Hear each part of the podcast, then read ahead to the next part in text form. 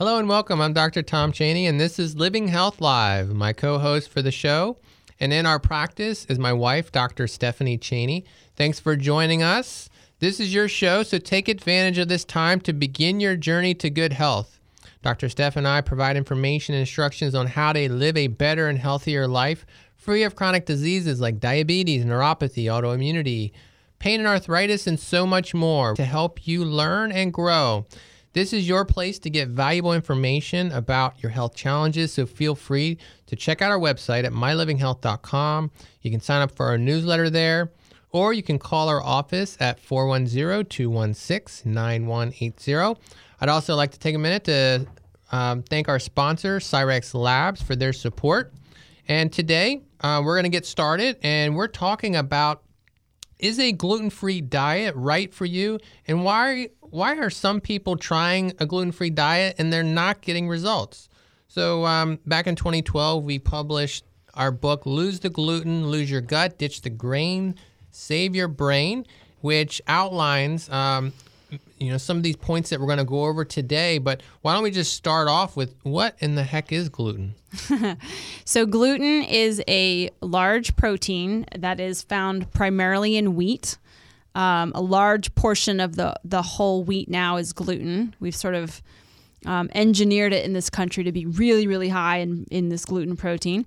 Um, and it's also found in other grains to a lesser degree, but still in other grains like barley, spelt, and rye.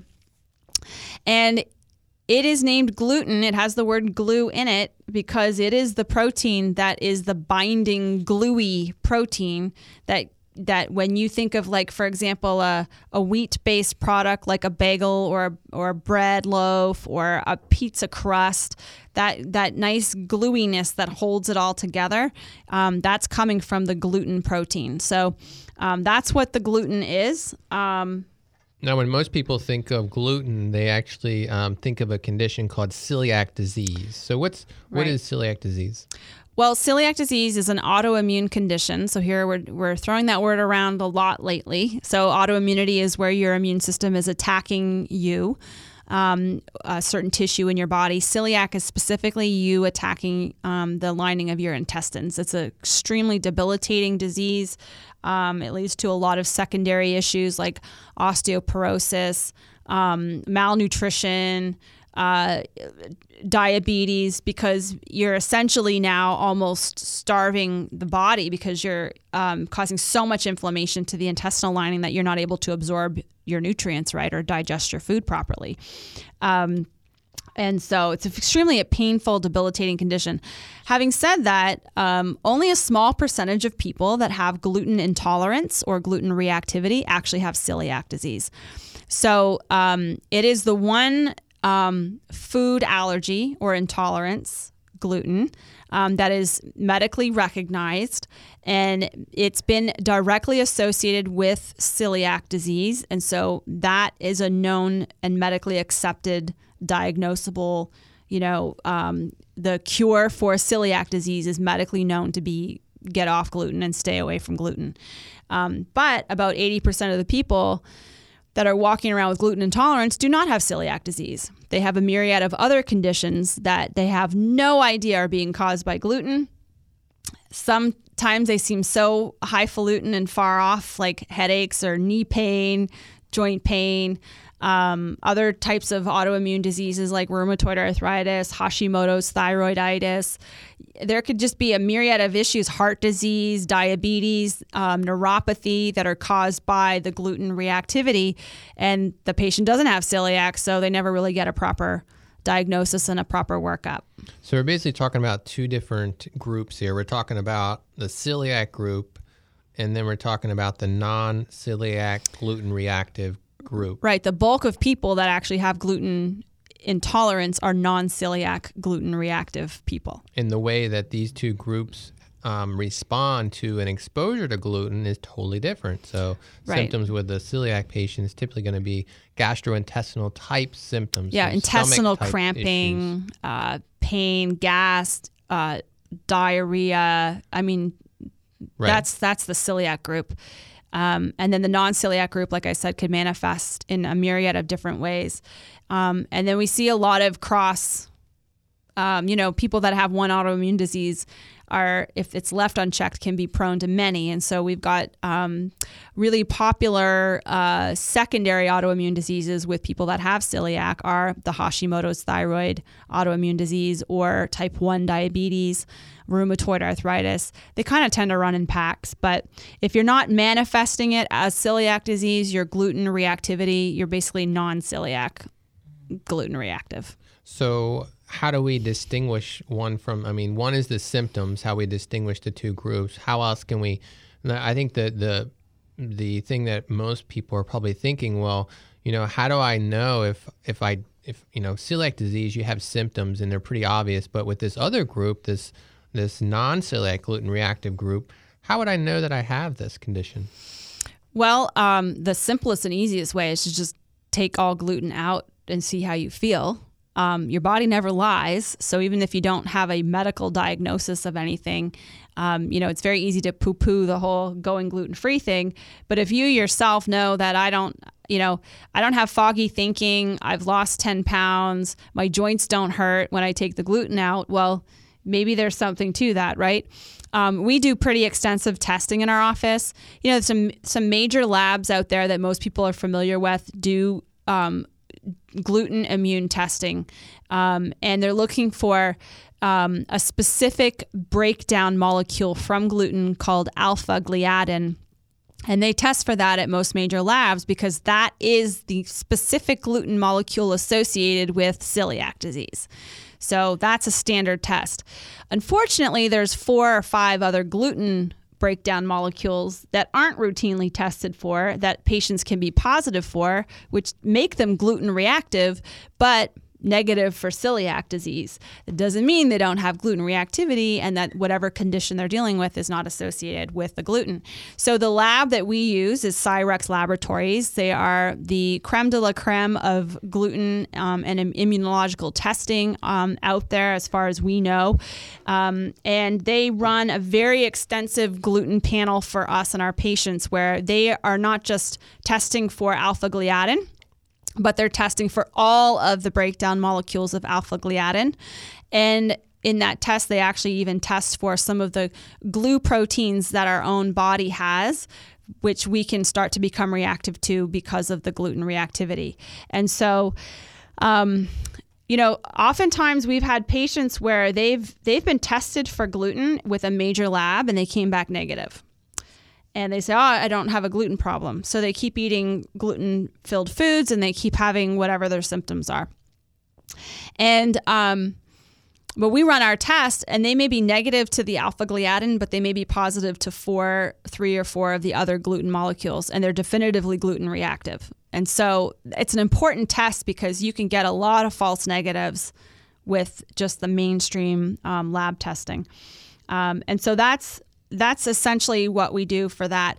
Um, to confirm if someone has celiac or not, it's a little bit more. There's more immunological testing. They're looking for a certain, again, gl- glue protein in the gut lining itself. It's called transglutaminase. So anytime you hear the word glue somewhere in there, it's the gluey protein thing. We have our own glue proteins that hold our body together. we didn't have gluey proteins to bind our body together, we'd be a pile of jelly rolling around on the floor.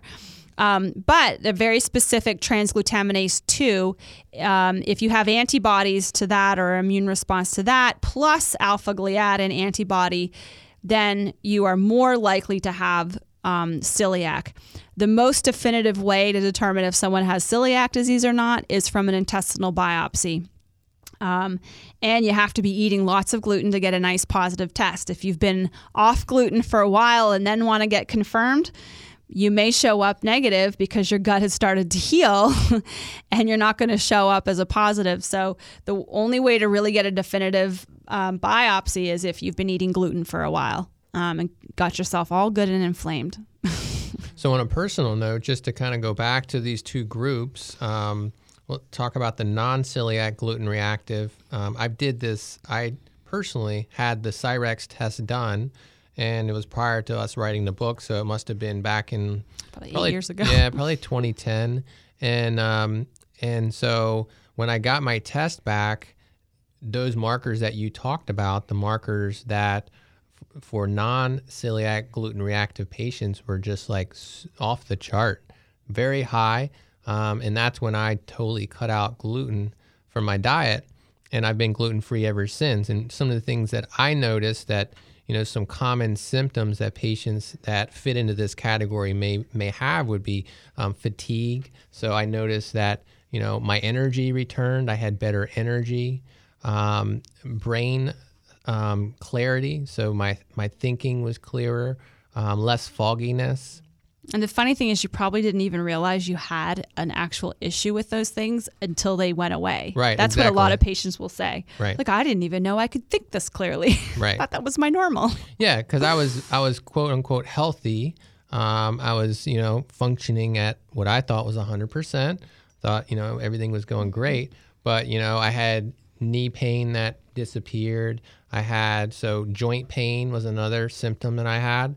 Um, all these different little things, um, maybe just not feeling quite um, right after a meal, bloated. Um, so I did have some intestinal issues as well, but I think the three were the the neurological, which is the foggy thinking, um, and then the memory associated with that, the fatigue, and then also the joint pain and the joint um, issues.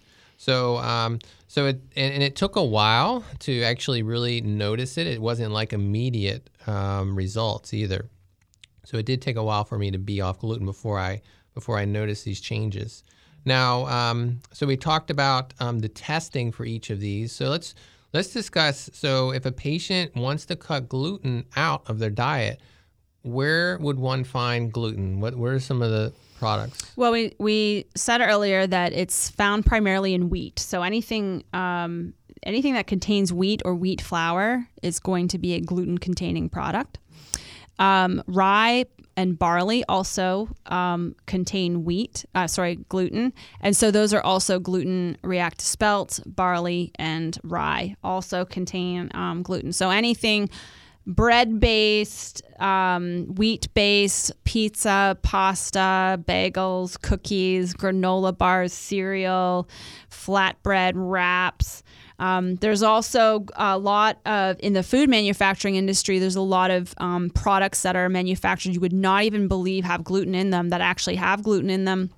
Um, in our book, we list out the names that food manufacturers can use um, to sort of mask gluten in a product. Um, and so uh, things like um, anything that's basically sort of got an emulsified thickness to it, like um, gravy and broths and sauces and spice mixes and dressings, um, they can all contain gluten as a binding agent, almost like a gluey type of product. So, um, and anything coated or dusted with flour is probably going to have have gluten in it. So you also have to think about your um, skincare and beauty products. Things like these are things that people don't think of, like shampoo, conditioner, lotions, cosmetics, even Yeah. toothpaste. Check out your shampoo ingredient list. It may say autolyzed wheat. And if it says autolyzed wheat or if it says gluten, then it's got gluten in it. And some people are extremely intolerant to gluten and don't realize that. So after listing all these things, I bet our listeners are thinking, so what the heck can I eat? Today we're getting into um, the question: Is gluten free, is a gluten free diet right for you, and why are some people changing over to a gluten free diet, but they're not seeing results or any health changes? So we went through what gluten is. We talked about celiac disease versus non-celiac gluten reactive disease. We talked about um, testing and how to diagnose these conditions. We talked about what what is gluten found in. Now let's talk about um, gluten-free products because you can't go through the grocery store without seeing, you know, gluten-free this, gluten-free that. So are these products actually healthier for you? Not necessarily. And so we've got now a very um, big multi billion dollar gluten free industry, which I am in agreement with when it comes to certain things.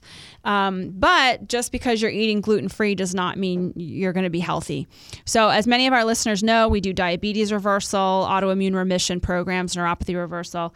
And, um, you know, diabetes is a problem where sugars are elevated. A lot, if you're just going to replace your wheat based products with gluten free versions of them, you are still getting very high carbohydrate content throughout the day, high sugar, sometimes even more because let's be honest, some of these gluten free replacements don't taste as good. And so they have to add additional sugars and things to, to sweeten them up to make them a little bit more, more tasty. So if you're going to just replace your bread with gluten free bread and you're going to replace your cookies with gluten free cookies and gluten free cereal, well, you know, you could be actually introducing a lot more corn and white rice and other starchy grains to the diet.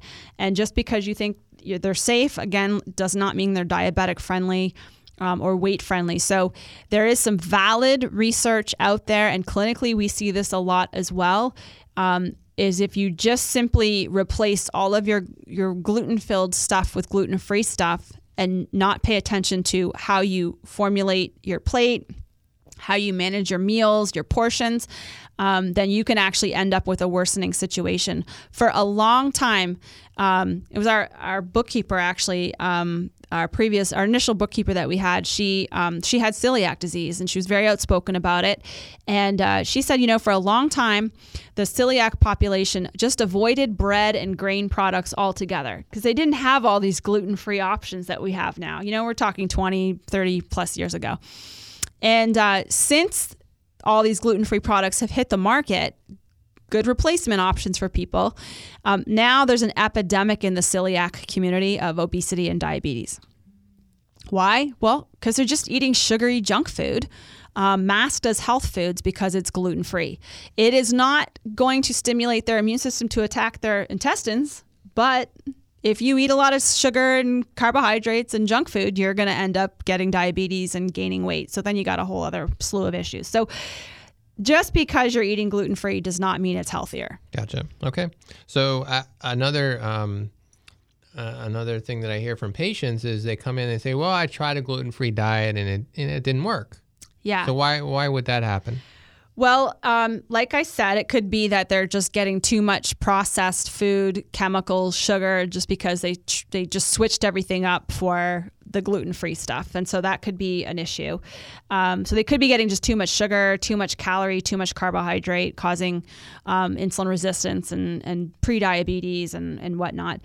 Um, another issue is, you know, if you are eating lots of sugar, it's very exhausting for the body to process all this sugar, and it leads to a lot of brain fatigue, um, lethargy, things like that. So they may still feel like dumpy and tired and, you know, not sleeping well, but all they want to do is sleep throughout the day just because they're eating just too much sugar.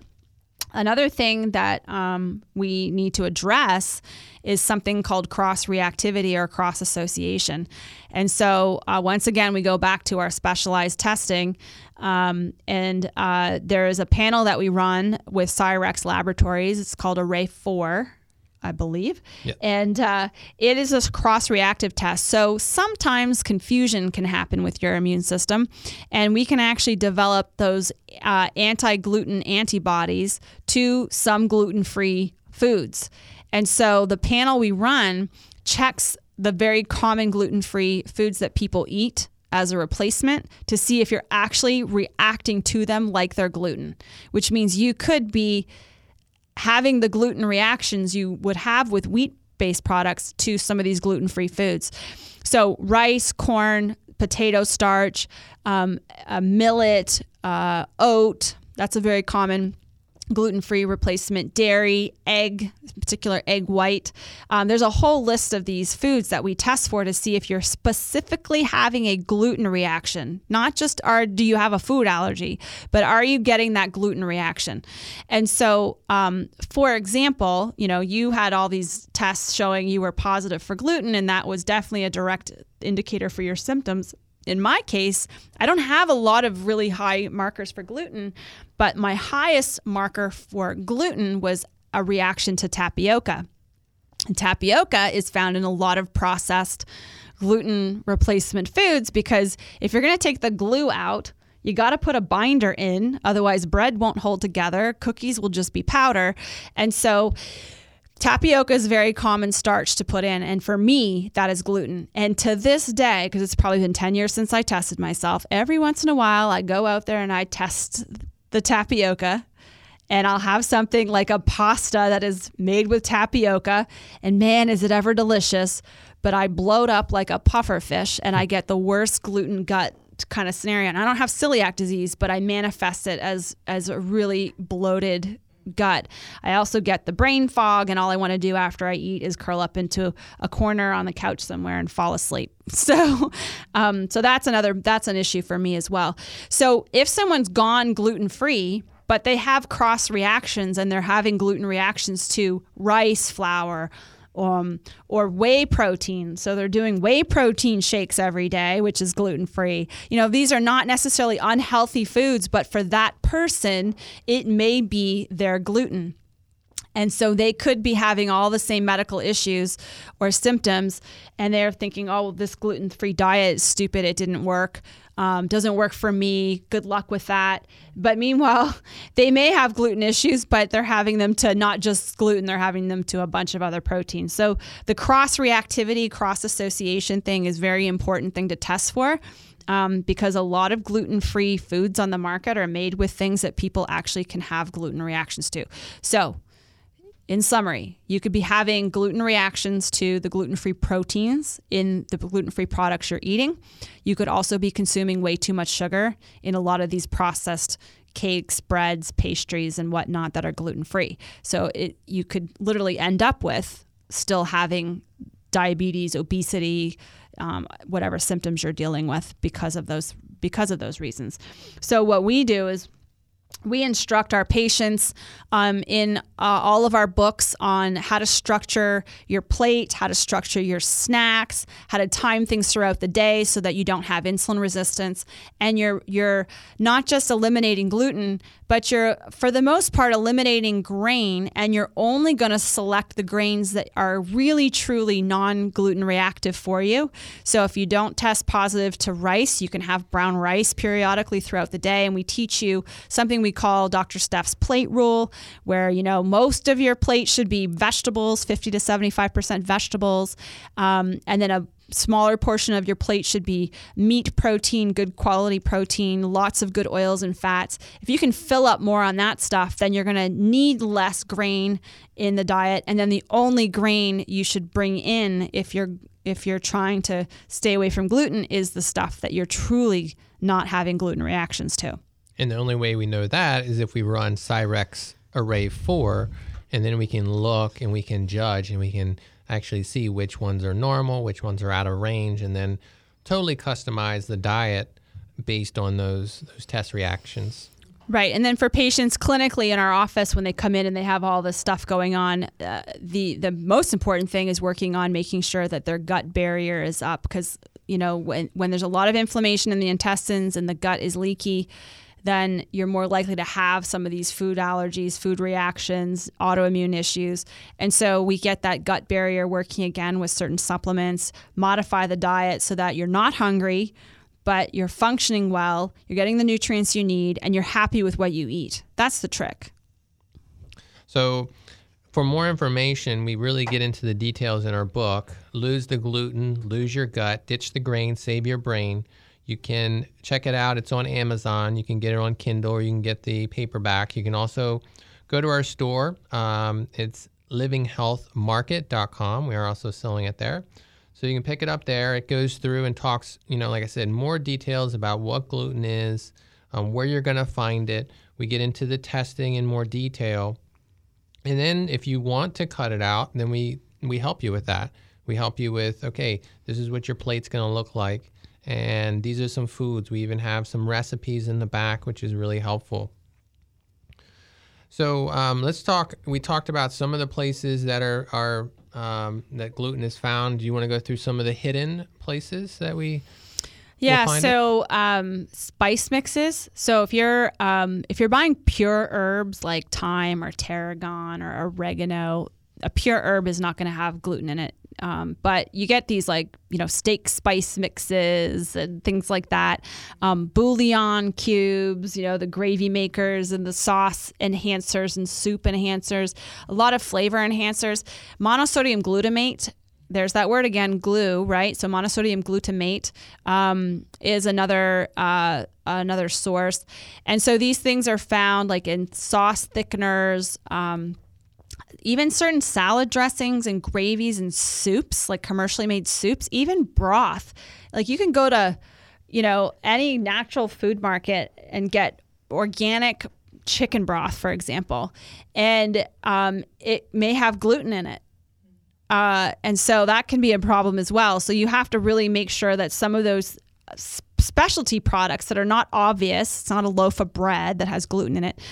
Um, you're checking the ingredient list. In our book, we list out um, a lot of the different ingredient names because you know these these label makers get a little shady sometimes, and um, they don't have to. They can put all the sciency words like autolyzed yeast, for example, is code for MSG or gluten, and autolyzed yeast is what you find in the spice mixes the the broths. It's a flavor enhancer um, the bouillons that type of thing. So if you're seeing that in a spice mix or whatever then that's code for put it down walk away. It's got gluten in it.